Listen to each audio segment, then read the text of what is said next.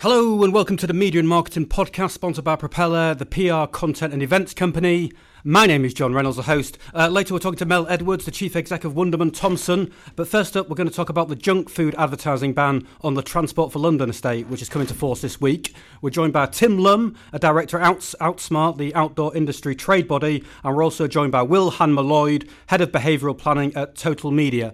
Thanks very much for join- uh, joining me, gentlemen. You are both very uh, welcome. So, unhealthy food and drinks ads are now banned on London Underground, Overground buses and bus shelters. Now, this ban has been launched to help reduce childhood obesity levels in the capital and is supported by 82, 82% of Londoners, as well, well as uh, health professionals and nutritionists. So, Tim, why is the outdoor industry not supporting the ban? Well, I mean, to be honest, our opinion of this ban is that essentially it's it's a missed opportunity. Yeah. Um, if I can go back and just talk maybe briefly about what the ban is. Yeah. Um, so there's two elements to it. The the first part is that uh, advertisers cannot advertise products that are defined as high in fat, salt, or sugar Yeah. by the NPM, the nutrient profiling model. Um, so that encompasses a range of different products. So it's not the sort of things that immediately come to mind when we think of childhood obesity. So, you know, confectionery or fast food and stuff like that. It also covers um, foods that probably are of very little or no interest uh, to children, things such as olives, for example, or uh, tonic water. So you can't advertise those Sure. now on um, TFL. So that's the, the, the the overall scope of the ban. But there's a second part to it, which isn't actually about the product that you're advertising. It's about the creative. You're actually also not allowed in creative to show any food that is high in fat, salt, or sugar, any HFSS food. Um, and that's quite problematic because if Sure. you're not a brand who operates within the food and drink sector, let's say, for example, you are um, a home and garden DIY retailer, uh, and obviously with this unseasonably fantastic weather we've got in February, Sure. you want to advertise your new range of barbecues. Yeah. You can do that, but if you want to advertise it on TFL and your creative features uh, something as horrifying as a sausage being cooked on that barbecue, you will not be allowed to advertise that on TFL. Similarly, if you're a travel company um, and you're advertising holidays, your creative features, um, you know, somebody on holiday by a beach relaxing, but in that picture there's a picture of an ice cream, Yeah. that would not be allowed uh, to be advertised on the on the TFL estate, which essentially means that if you want to advertise it on the TFL estate, you have to change your creative just for the proportion of your out of home campaign that's running on TFL. Um, so there you've got uh, a sort of an extra layer of complexity Yeah. um, for the advertiser, and they've got to produce some separate creative, and also for media owners and for agencies, um, and to a certain extent for TFL, they are also now having to educate uh, advertisers well outside of the food and drink sector about HFSS, which isn't obviously in their um, their kind of their natural their natural business. So one of the big things is presumably that there's not you don't feel there's been any or there's not been much consultation from TFL or the mayor's office with you guys on this at all. Then No, I mean in terms of uh, consultation, essentially the mayor announced it on Twitter that he wanted to to do the ban, and then he said that he announced he would have a consultation.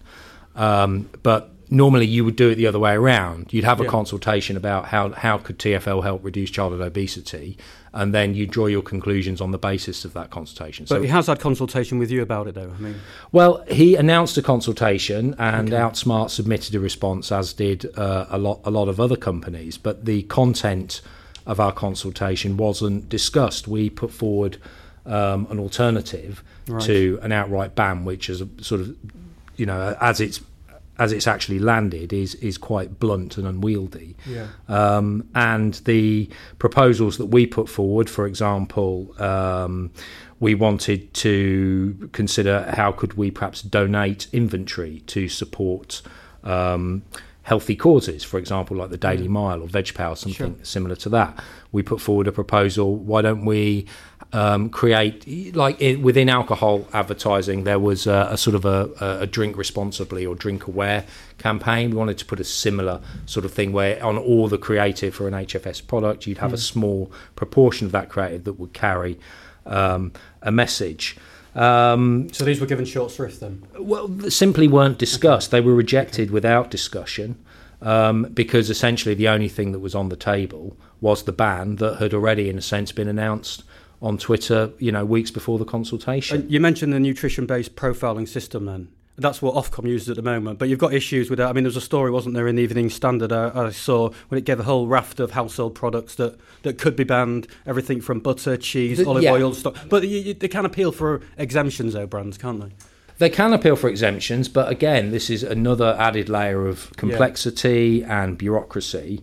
Uh, and it's subjective as to whether you know that that exception would happen. So, for example, the olives and the tonic water, um, you know, it may be that you could apply you could apply for that, even though that particular product is is by the, the definition on the M, the nutrient profiling model, it is an HFSS, um, you know, uh, product. Okay, well, I'll have to bring you in. I mean, I guess it's well intentioned. No one can argue that trying to uh, cut childhood obesity is, is a bad thing. I mean, what's your overall take then? Um, as you say, it's the aim is good, um, and I actually think anything that you announce and do like this, there's always going to be some issues. Largely, the issues here, I think it's the job of a media and creative agency to overcome. It's TFL, it's still lots of different ways we can advertise for these brands. Potentially, it's a challenge to think about that. Creative agency wise, it's a challenge for them to think about barbecues and other things, how they advertise that without the food broadly, I think it's a challenge for us to try and live up to. Yes, there will be elements where we would question the decisions that were made. Things like olives, we've got clients where we would say they probably shouldn't be included. But I think that's often the process with this. Something gets announced, it gets debated, and then you kind of work to try and improve it. But I don't think the overall aim is wrong at all. So you mentioned clients, and have you had com- presumably you've had conversations with clients? I mean, what have they been saying? Are they going to shift money out of outdoor into the media because of this? Or are they, are they going to be advertising healthier products to try and you know, get around the ban? So I think, to be honest, um, the nature of the clients we have, they've got main products that they want to advertise, and the likelihood is that they will shift their advertising elsewhere if they can't get an exemption. Obviously, for TFL, that's bad because uh, advertised revenue lost. Mm. But for us, the challenge is to then go, well, if that's not an option, what are effective ways we can still reach people at the right time? um, and so to kind of respond to that. I mean, it's no getting away from it. Childhood obesity is a hugely important and a very serious topic that does mm. absolutely require action. Industry, including out of home, has a part to play in that, but that action needs to be holistic. If you look at mm. the research on the causes and drivers of childhood obesity, um, you'll find that it's actually very closely associated with um, people who are living on low incomes. Um, it requires lots of education around uh, nutrition, around exercise, around activity, and to some extent parental discipline in you know what you're allowing your children to eat. Those are the things that have the most impact by a country mile on changing um, levels of childhood obesity. Changing the advertising on one part, i.e., TFL, in one uh, in the in London, isn't going to have an impact on childhood obesity, and we haven't really heard from uh, the mayor's team on how this ban is actually going to be evaluated. How are they going to be able to attribute any change in childhood obesity back to the fact that they haven't seen posters on buses or tubes or bus shelters do you, taxis. Do you, do you, feel as though the outdoor industry is being unfairly victimised by the mayor? Because there's the, the body shaming ban, isn't there already? And this is. I think what we have it's it's this isn't um, a serious attempt at reducing childhood obesity. This is a mayor wanting to score some political capital and make some points mm. by doing something that looks like he's taking action. But actually, in terms of effectiveness, it isn't going to it isn't going to have any. It's overall it's incoherent. If you look at the proportion of people across London who use TFL who are aged under 16, it's vanishingly small. It's estimated to be around three percent.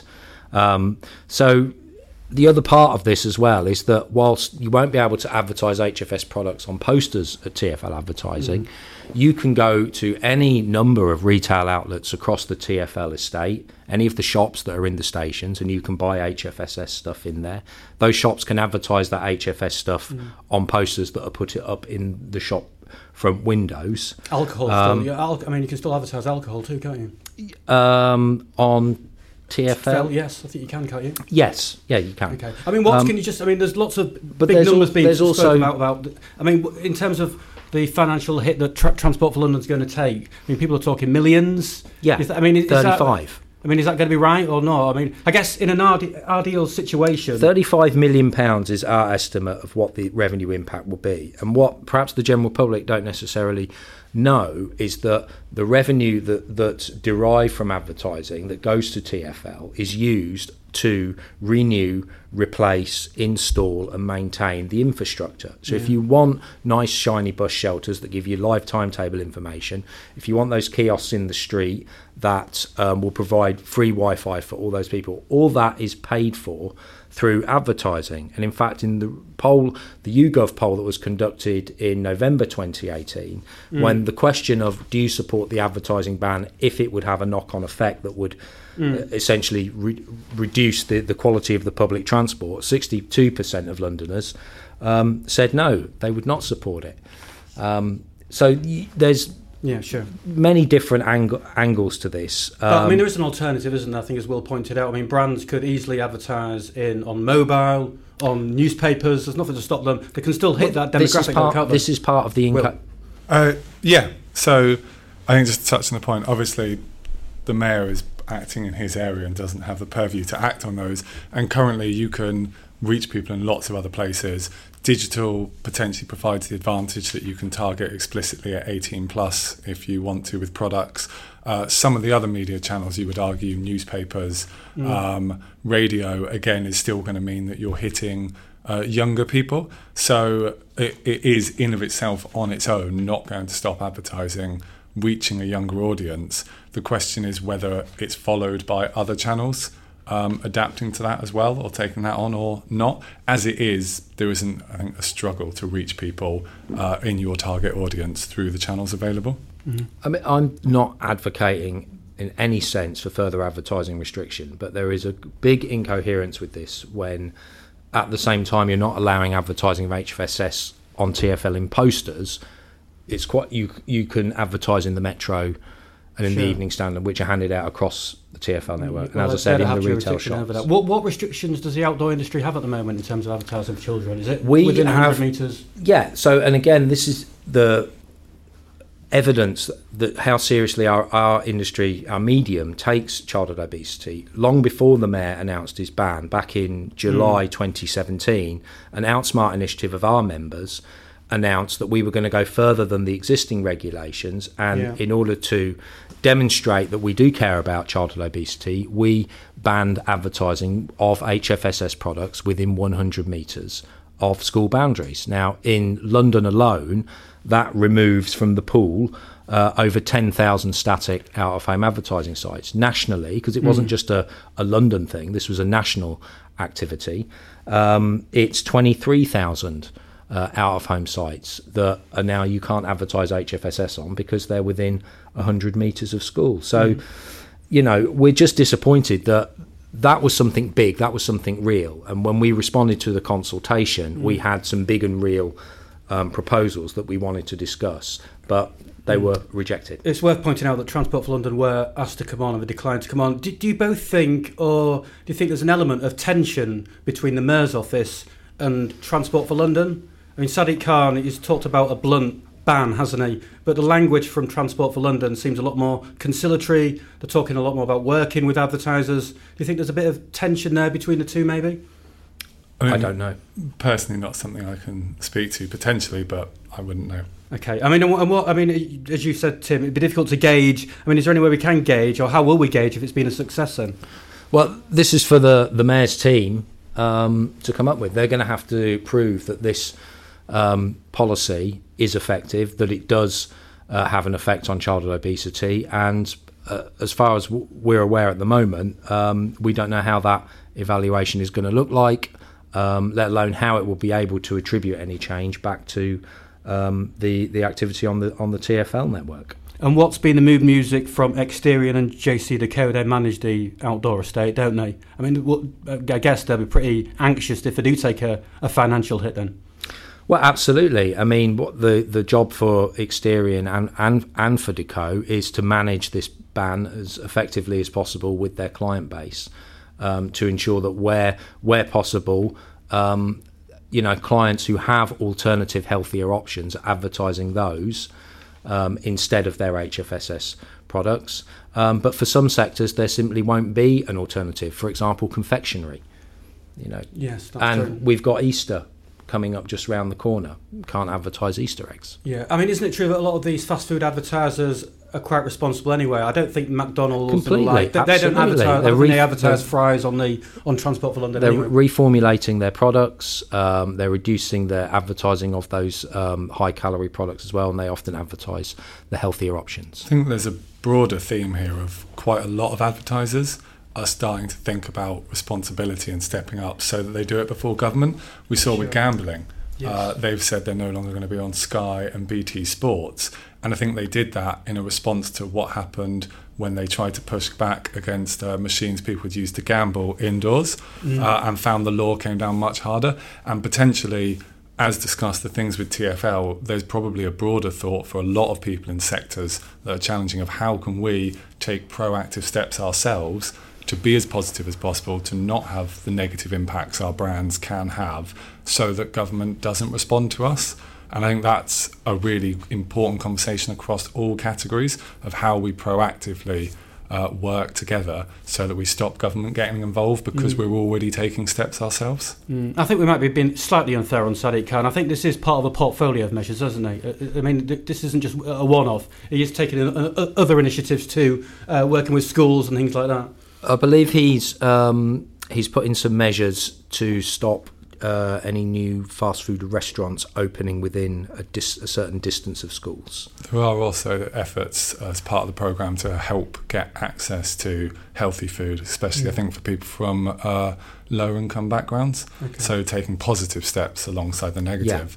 I th- That's the sort of thing we'd like to see is you know using the power of advertising, particularly out of home advertising, um, to communicate that messaging, to do the public information piece about better nutrition, about exercise, about parental discipline and portion control and all that sort of stuff. Why not use what the medium is best at doing? Then that's actually something you can measure the effect of. Are people's attitudes changing? Are they noticing those posters? Is the awareness of those campaigns increasing? It's very difficult to take something out of one section Sure. of one little part of a, of, of a medium Mm. and then try and evaluate what effect that's having because there's so much other noise going on around HFSS that will be louder than the impact of just removing advertising from one, one piece of the jigsaw. I know there was a few stories at the end of last year, I think in the Nationals, which mentioned the likes of Deliveroo, Just Eat and McDonald's and suggested that they might look for some sort of legal counsel. Is, is there a legal issue or could there have been a legal issue with this? Or I guess I conversations with Transport for London may have Yeah, I mean, I, again, I'm not I'm not a legal expert, so I can't really speak to it. But I, I think uh, in the original proposal that the mayor put forward, he was did mention talking about outright banning particular brands from TFL, saying as a brand you cannot advertise. Um, and I think that that probably may have uh, where those where those conversations probably came from. Um, in the end, he moved back from that. Um, and went down a, uh, a nutrient profiling model approach. Okay. And final thoughts and Final thoughts from you, Will? Um, I think the final thoughts for me is hopefully what we'll see is an attempt to measure this really well. But I hope on both sides there's flex where we can go where it's potentially working, where we think it's good. As an industry, we won't just respond against it. We'll take what works and adapt that and potentially start applying it to other media. And similarly, TFL, if they find there are elements that aren't working, are big enough to adapt the policy and change. I think it's all about both sides being prepared to take learnings from the evidence and adapt based on that. So you think it could well come to other media then if it's a success? Um, I think if it's a success politically for Sadiq Khan, Yeah. if it's felt that it's good for him, a lot of other politicians and a lot of other areas will go, this is something that can help me, either in my local constituency or broader, uh, and then it could become a bigger thing. And if it's popular for him and therefore popular, that's not necessarily a full negative because it suggests the public are responding positively.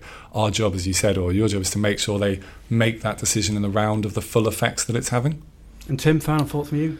Um, again, it, it's sort of it was almost the the same as my initial thought. This was a missed opportunity. It's been quite disappointing. There was a, a, a real chance here to build something real, to build something big, perhaps not just on TFL, not just even in London, as in Sadiq's patch, but something nationally. It's a huge topic. It requires a lot of action um, in different areas, and uh, just tinkering with advertising in one in one area of one medium uh, is is is not going to be um, effective. Right, okay, gentlemen, that's fantastic. And do stay listening. Next up, we have uh, Mel Edwards. Hello. Before the show resumes, a quick word from Propeller, sponsor of the Media Marketing Podcast. Propeller provides PR content and events programs for companies operating in the media, marketing, advertising, and technology sectors. In this part of the show, we speak to an industry leader to find out who or what has influenced their own career. And we also find out what advice they would give their younger self. My name's uh, Barney Farmer. I head up um, Nielsen's UK watch business. What the watch business does within Nielsen is it measures media in terms of audience and advertising. We operate on a global level, uh, but my role is towards the UK. I've always believed that de- dreams don't um, become reality through magic. It takes uh, tears, sacrifice, hard work. The person who really influenced me in regards to that was my grandfather. He moved to London from the north in the late 1930s as a teenager, and um, he then set up his own haulage business. And he worked through to his 80s with that. He set up, you know, it was very successful, and he was really someone I looked up to as I was growing up in terms of how how business is done. The business advice I would give my younger self is that you have two ears and one mouth, and you have them for a reason so you can listen more and you can learn more. And it allows you to think before you speak. This was advice given to me when I was younger, and it is proven continuously useful to me, especially as we see changes in the media world um, that affect ourselves and our clients. And you have to understand everyone's perspective and the pain points that every single organisation is going through as they try to adapt to a new media world. I would like to give a shout out to the Nielsen team, my Nielsen team, who I've worked with for a number of years now. They work hard every day to get better and improve what they do. They're a great group um, of smart, capable, motivated individuals who have a passion for the media world that we work in, which they live and breathe. And I'm continuously impressed every day by the graft that they all show across the team. I listen to the Media and Marketing podcast because I learn something new every time. Um, you get a different perspective of, of people across the industry and the different challenges that we all face. And every time I, I listen to it, something new comes to mind. So that is the reason I listen to the Media and Marketing podcast. If you want to discuss how Propeller can help you find the story at the heart of your business and amplify it to drive growth, then get in touch at info at propellergroup.com. Now, back to the regular media and marketing podcast. Uh, now, thanks for joining me, uh, Mel. You're very welcome. I realise you've been very busy in your new role. so, first up, the merger between uh, WPP, Digital Agency Wunderman and Creative Agency JWT was announced in November last year. Yep. First of all, can you just give us an update on how that's going and when it when will it be fully bedded in? Yeah, so it's a bit busy, I can't lie. Um, we have a huge amount of work streams at a global level uh, to help us with that integration. You know, so we have work streams around real estate, you know, that's one of the biggest work streams, as you can imagine, Yeah. in a lot of our markets, including the UK. We sit in different locations. So having to look at lease holdings, length of lease holdings, and all of those uh, good things uh, takes time. Uh, similarly, we have work streams around culture, uh, people, leadership, um, earnouts, acquisitions. So, all of those things aren't quick processes, but the plan is to have as much integration done by July. That's my goal anyway, so that we can, you know, stop looking internally and get focused on clients. And one, that's one of the key things I'm telling everybody um, within Wunderman Thompson and also to our clients as well is that, you know, the first and foremost thing is our clients. Uh, so let's focus on those whilst we do the integration. And what's the what's the size of a new business? It's around twenty thousand. Is it twenty thousand staff in ninety markets? Yes, that's correct. Okay, and just on the Wunderman Thompson, obviously that does the job. It's a nice name. Did you ever think Yeah. of any alternatives? Someone said a a good name would have been uh, WJWT. If you could have done something nice with Yeah, the logo, or was that was that an obvious name for you? Uh, we did. I mean, we looked at lots of names, but what I wanted it was to feel personal. So I wanted it to feel feel like names rather than uh, the JWT or the W. I wanted it to feel more human, more warmth. So we came up with Wunderman Thompson purely because actually I think for a lot of individuals at JWT, the word you know Thompson is how people describe JWT internally. So it felt more informal and, and human. So bringing those together felt right. And it was actually myself and Tam that came up with that name, just sitting around sort of mulling it over. And how do you describe yourself? You're obviously not. Uh, you're some, somewhere between a creative and a, a digital agency. What are you? What are you a sort of business solutions provider, or is there a natty way of describing what you do now? Then. So, in terms of what we say Wunderman Thompson is, we would say we are an agency that drive is very much focused on uh, creativity, data, technology, but we are here to inspire growth. That's inspiring growth for our clients first and foremost, and ultimately and, and hopefully growth for ourselves. But the other part of that is around growth for our talent. So, by bringing two different agencies, networks together, uh, my goal and our goal as an organisation is therefore to ensure that you know there's huge amounts of growth for everyone who works here because there's cross fertilisation, there's learning new capabilities on both sides. And what you mentioned the clients, uh, I think that you share big clients like Shell. What's been what's been the response from them? I presume some of them were happy before with the status quo, and some of them weren't. Is that?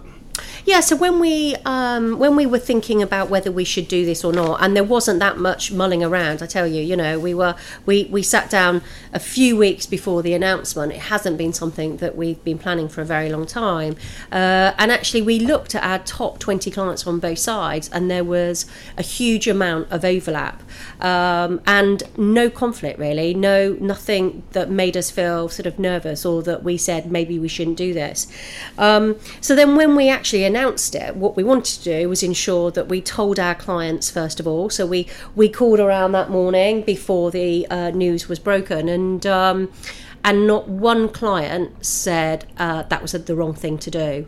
Every client said that makes absolute sense, uh, and on both sides actually, you know, the JWT side and the Wunderman side, a lot of the clients said, when can we when can we speak to somebody at JWT or when can we speak to someone at Wunderman? Okay, and what's the obviously WPP's merged VML and Y&R. Yeah. What's to me they would seem pretty similar to what you've got. What is, is there a point of difference between your business and the VML Y&R business then now? Well, I, I mean, I can't really t- talk for Jon Cook's, but you know what John's doing at VML Y&R. Um, yeah, absolutely, there's overlap. I think probably one of the differences, not that that's something that I would ever, you know, uh, shout about, is you know size. We're we're probably a bigger organisation, but uh, but um, I think if you look at our skill sets from a Wunderman perspective, very heavily orientated around data, heavily orientated around commerce uh, heavily orientated around consulting. I can talk a little bit more about that, uh, and also technology. And I think that we have a huge amount of depth in those areas. Uh, and fusing it with the JWT storytelling and the brand aspect, I think is is is very unique. Okay, so I, I think what what I say to what I what I say to clients and new business clients is I think we have this real interesting point at Wunderman Thompson where we can uh, pitch uh, successfully against the agencies, but actually I think we have the same capability to be able to pitch against the consultants and big. Big and win big platform builds against the IBMs of this world and and so forth. Okay, we might come on to talk about that. I mean, you've obviously painted a, a positive uh, picture of this merger. Mm-hmm. I guess the other way of looking at it is when two entities do merge, it's usually for reasons that one of them or both of them might be struggling. So there is an argument to say that JW, JWT, if I get my words out, has been struggling and that mergers can lead to uh, office politics, client losses, and job losses. Yeah. But just to be clear, there's not been any client losses, there's not been any job losses, and there's not been any uh, sort of office politics because of this merger? Yeah, so I think um, so. To answer all of those, we haven't, you know, touch wood, I touch paper, I touch my head. Uh, you know, we haven't we haven't lost any clients over this merger. Um, we've already actually, you know, in January won a huge amount of new business by working Yeah. together as as one team. I think from a talent perspective, this was the reason we did this was because we it made sense to bring together those capabilities rather than keep them apart. Um, will there be job losses? Um, I mean, there's going to be overlap in certain areas, but to be honest, you know what a strategist does at JWT versus what a strategist does at, at Wunderman are slightly different. You know, and we need those skill sets rather than to go. Actually, we just need one of those people because we need the depth and the breadth rather than generalists. So I always talk about experts rather than generalists in in um, everything we we do. Okay, because I think at the I know WPP's finan- full year results are out tomorrow. I think Indeed. I know in, uh, at the end of last year, Mark Read said there's I think likely to be three thousand five hundred Yeah. redundancies across the business. But I guess some of that will be like back office jobs and things like that. Yeah. There maybe w- there will I guess there will be some duplication on Wunderman Thompson, weren't they, Mm-hmm. on like financial controllers and maybe HR directors. Yeah, there'll, there'll be a bit of that. But um, actually, what we did as uh, businesses in 2018, at sort of the end of that, is look at our restructuring already. So when we came together, it wasn't like there was a huge amount of overhead sitting in those organisations.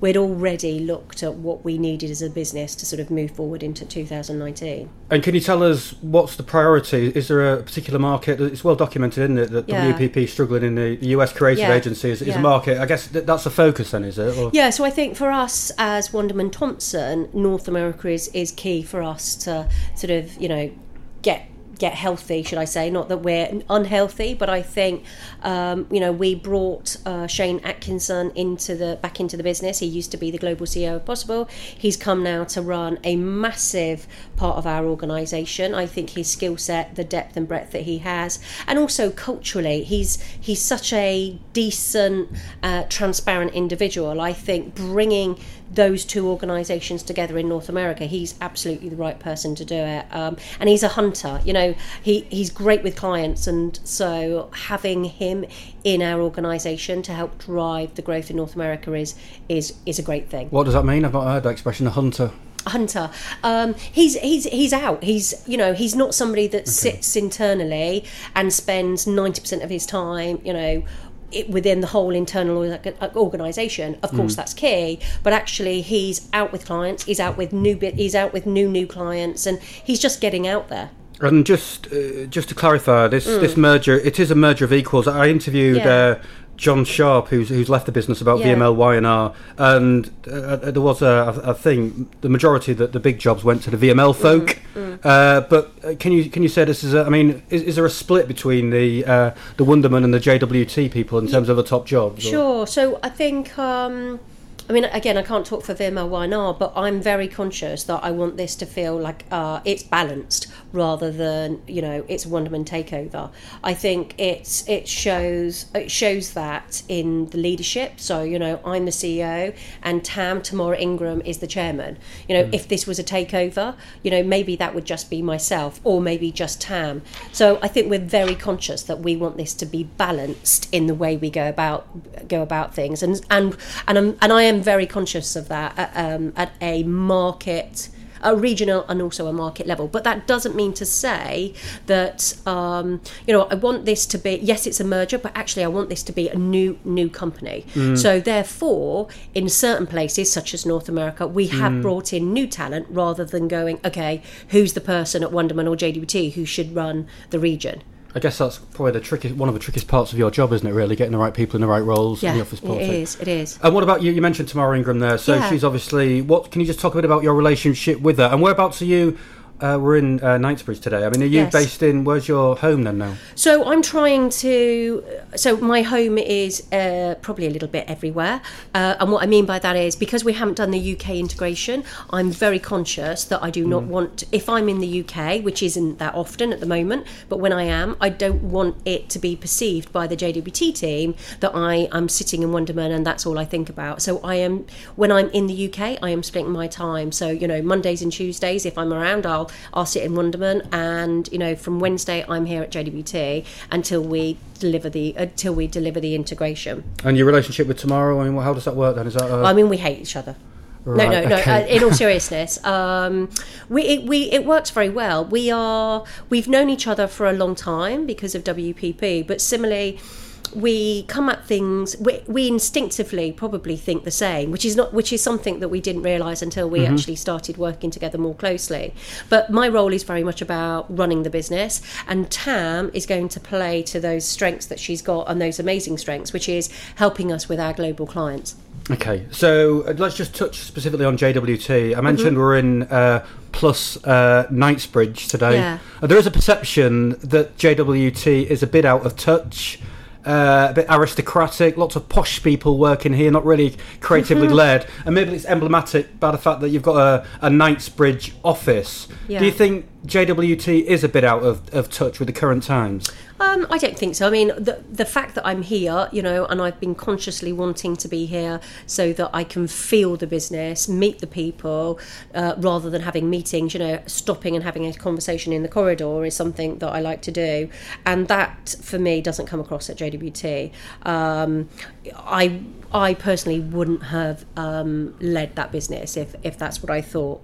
Okay, I mean, you can't. I guess you can't imagine like a if you're a young, funky tech company, you can't imagine them wanting maybe uh, to work with JWT because of that perception problem. I mean, I guess it's not just JWT. You could probably argue that uh, Grey and Y and R they're a bit kind of old school, but you you don't really see that as a perception. I don't. I mean, I, I don't. And and you know, and I think if I look at the, if I go back to my point about winning new business in Sure. the in that in January, uh, and a lot of that business was has been won as Wunderman Thompson. I think that you know results. You know those results show uh, why we why I don't think that's the case. So you've no plans to you'll you'll, you'll definitely stay in Knightsbridge, and you won't be moving on. No, um, no, I didn't say that. I think um, I think what we need to do is get our businesses as soon as you integrate a company. Yeah. That you know, collaboration, uh, you know, relationships build. So I'm really keen to get the JWT uh, and Wunderman UK teams together as soon as possible. Um, what does that mean in terms of location? I, I don't know, but I probably would be looking, if I can, to get everybody into Greater London House, which is where Wunderman's based.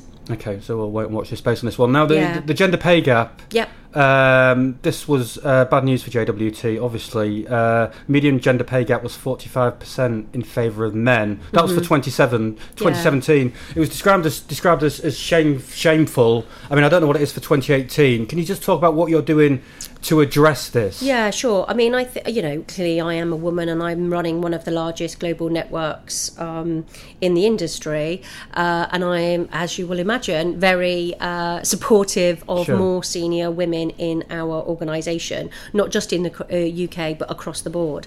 Uh, and I would also say that Mark Read is absolutely focused on that as well. So he has a very balanced uh, team, and that that trickles down, right? So I would say for me, that's that's critical. So one of the programs we have in place at Wunderman, which is going to be a Wunderman Thompson program, is something called Pass It On, where we bring, uh, or rather, we take our senior women from out of the organisation and give them the tools and the support and the I guess the confidence to go back into our organisation and expect um, those roles rather than maybe think that those roles might go to more uh, that might, that might go to males. Now that's not to say that I don't want uh, to uh, promote people on merit because we should, but at the same time we absolutely need to uh, keep our um, Yeah. females in the organisation and ensure that we have more females at a senior leadership perspective. So next time that the reports the gender pay gap, that will we'll see an improvement, I guess. Well, the 2018, um, Yeah. I'm just looking at that at the moment, and of, Okay. and of course, what what that will be is the JWT and the and the Wunderman scores rather than Wunderman Thompson, and we only merged our businesses, or, or rather, I only took over in Hmm. January 2019. So I don't know what that looks like, uh, but what I do know is that for the business that I will be running and have and have started running since January 1st. Uh, you know I, that is critical for me to um, focus on and resolve.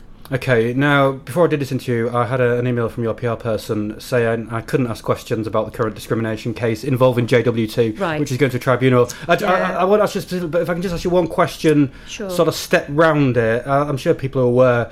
Uh, the case is because a number of men claim to have been forced out of the agency after they raised, con- raised concerns about comments made by creative director Jo Wallace, who said she wanted to obliterate the reputation the agency was full of white privileged straight men. Um, would you have had a problem with an, an employee making the, the comments that J, Jo Wallace made? Because obviously they were endor- they were sanctioned, weren't they, by you know senior people at JWT at the time? Well, I think, uh, and, and by the way, you can ask me anything, um, and, and I'm, I'm no doubt I'll be told off by everyone. Um, but you know, my feeling is that you know, transparency and honesty is the right approach. It's it's difficult for me to comment because this was before I took over the business, um, and and so I the ins and outs of that I I can't really comment. All I can say around that whole subject is that now I'm involved, I'm trying to make sure that we are supporting those individuals and making it fair for everybody. Uh, is that something that we would be saying in public moving forward? Probably not. No. Right. Uh, you wouldn't say right. Okay. Well, well, that's interesting. So it will. It should, JWT was wrong to say those comments at the time. Then. Okay. I'm not. Well, I'm not. I mean, it is what it is. It, Yeah. I mean, you know, I- they felt. Um, you know, I could understand the point that was being made, Yeah. but um, you know, we need to just work through those things. Okay. Let's. We'll move on to Wunderman shortly. Just last couple on J- JWT. Hmm. What creative work from JWT in recent times have you been uh, proud of? And also. Uh, I think JWT last year ditched the role of chief creative officer, replacing it with these councils. Yeah, Can you yeah. just update us on, on any, any what's come out of that too? So I'm trying to see as much work as I possibly can. At the moment, everyone sort of wants to, you know, uh, show me work, which is brilliant. I think some of the work that's coming out of here for HSBC, I don't know if you've seen it, is Yes. is stunning. I think Yeah. it's fantastic, and I I've seen think you know, fair praise to the to the team sitting in JWT. Um, it's a really interesting point you make about you know. Uh, global chief creative officers and uh, what we're trying to do at the moment looking at the organization and the size of the business that we have um, is what do we need to support that, uh, be that at a global or a regional or a local level. And what I what I don't mean is that putting in loads more people and loads more overhead, but I am keen that we have experts, not generalists. So Right. can one person manage all of that uh, creatively? Maybe, maybe not. So those are the sorts of things that we're working through. You know, I look at I look at how the consultancies manage the business from a capability and expert perspective, and I think there's some things really interesting there. So I think this this for me is an opportunity to be able to uh, do something different rather than do the norm. And one of the key things that I'm really interested in um, for our organisation moving forward is if we have somebody that's coming to Wunderman Thompson, how can they navigate their way through our business and our capabilities rather than necessarily sitting in one department for that career path, if, if that makes sense. You know, I, I feel like, you know, I want individuals, and that's what we're being told by, um, you know, our talent as well, is that they want to be multi-skilled. Um, so that's that's something that I'm quite keen to deliver against. You mentioned the consultancies twice then, so that's obviously at the forefront of your mind. Why is that? Is, is that because you're they're taking business from you, uh, taking business from you at the moment, or you're sort of looking ahead and you can see them as a, an increasing I would say threat? I would say it's a bit of both. Uh, are they taking business from us at the moment? No, not really. Will they? Will they at some point? I mean, that's exactly what they're doing, aren't they? They're buying up Hmm. agencies to to be able to compete against um, the likes of ourselves. So I can't sit here and, and be arrogant in in that response. But you know, we do pitch against uh, consultancies a lot. We did um, we did as Wunderman, and obviously now we will as Wunderman Thompson. So we need to future proof our business to ensure that uh, you know we are skilled and have experts. So one of the things that we do um, or we have brought into our organisation are, are it's interesting. You know, we've brought in consultants, as in you know for team leads. So they may have come from an Accenture or a uh, a McKinsey or a Capgemini. It's not dissimilar to the consultants, you know, taking agencies into into their world. That is interesting. Okay, let's um, let's just talk about. I guess unlike JWT, Wunderman's kind of like the shining star at um, WPP. Um, you were there for I think since 2012. What was the your biggest achievement or the highlight of your time at Wunderman? Um, oh, there, there's. I mean, it's it's. There's been a lot, and um, but I think one of the things that I was asked to do when I first came to Wunderman was make our UK office um, one of the, you know, one of the the best agencies in the UK. And and I think at the time maybe it had it had probably lost its way a little bit. There were some fantastic people there, but it just needed a focus. It needed strong leadership. It needed a vision, and it needed a plan. And and those were you know a tough couple of years of my career, sort of turning mm. around a business. I sort of talk about it being like a, a massive oil tanker trying to do a startup sure. in the middle of it. And so you know the success for me was you know, uh, being able to, to deliver against that uh, those KPIs and, and sort of like put my you know hand on heart and say you know we we did achieve a lot as Wunderman UK from where we came from in 2012. I think that's one of the highlights for me at, at Wunderman was doing that first of all. And you've obviously got a close relationship with Mark Read, who's obviously CEO now, wasn't he, off mm-hmm. the back of, of Wunderman. I mean, is yeah. that I guess that relationship changes now, then, doesn't it? I guess. Yeah, I mean, when he moved into being uh, the COO at WPP, which was oh crikey, when was that? About June of last yeah, year. Sure. Um, it was, you know, it was it was odd for me. You know, I, I you know I've said this to his face. You know, I I, I missed him in a way because mm. um, you know we we um, you know we worked well together at Wunderman, but you know, is he's absolutely the right person to be uh, leading WPP. I think what he did at Wunderman was was amazing, and so I have absolute confidence in him being able to do that at WPP. Um, but you know, we still speak. We spoke yesterday. We WhatsApp okay. each other all the time. Oh, really? Who? Oh, right. Who else is on the WhatsApp group? It's just me and him. I'm sure he's got a lot of other WhatsApp yeah, groups. maybe. Okay. Uh, right. Okay. And just um, towards the end now, just I wanted yeah. to ask you about pay. Yes. Now, obviously, I, I, tried to figure out how much you get paid. I was hunting around yesterday, but I couldn't really not find enough. out. Not enough. Well, Kingston Smith did publish some pay figures for yeah. 2017, which is the highest paid directors at creative agency. Right. So the uh, highest paid director at Saatchi and Saatchi was 967,000. Right. Ogilvy was 828. Leo Burnett was 625. Grey 437. Now, I mean, do you think I presume you're paid somewhere. I know that's quite um, a wide scope, but somewhere in that region. Do you think you are overpaid? I know compared to like FTSE 100 um, CEOs, it's you know it's not in the same ballpark. But I mean, it, I guess it's a, a relevant question. If WPP is making significant job cuts yeah. and you're getting paid this, and there is an argument to say you could take a pay cut and that money could be reinvested in the business. Um, I, well, I know for an absolute fact that the money I get paid is the right amount of money for me do, doing the job that I'm expected to do.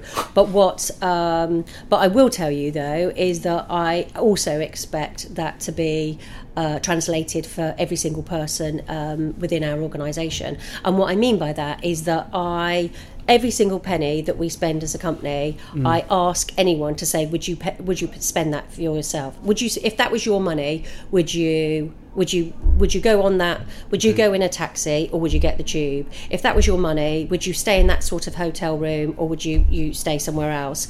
And so i'm very conscious that you know i want us to have a business that is a healthy business and a business that rewards everybody not just myself. I mean you know my reward is based on growth mm. um, and therefore i can't do that with ev- without everybody else. And therefore i want a talent. I want talent here mm. that will do the best work of their, their lives, and that ne- that needs to be rewarded, right?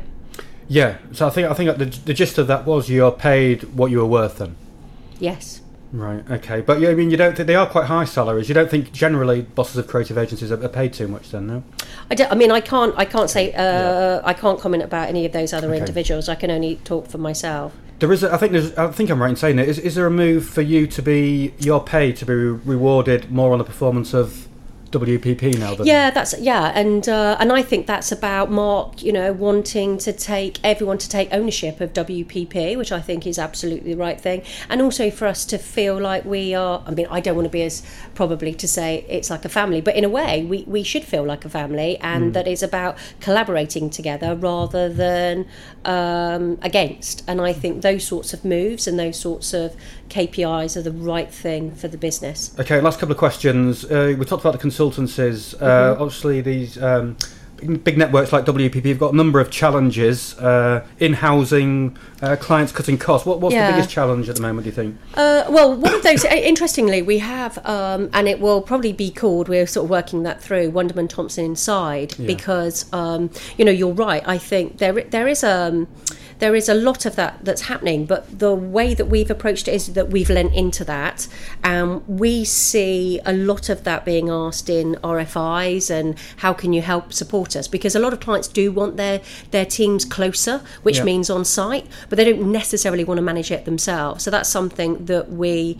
Um, uh, you know, are supportive of. So that's not, I don't see that as a challenge. The challenge that I probably see us having, just in the short term rather than the long term, is if you think we've got 20,000 people, how do we ensure that all of those individuals are uh, skilled, um, understand all of our new capabilities now on both sides, so that they have the confidence uh, to be able to talk about those fluently with our clients and to be able to deliver the work that we want for our clients. Right. Okay. Right. Uh, we'll leave it there. That's fantastic. Thanks very much, Mel. That's great. Thank you.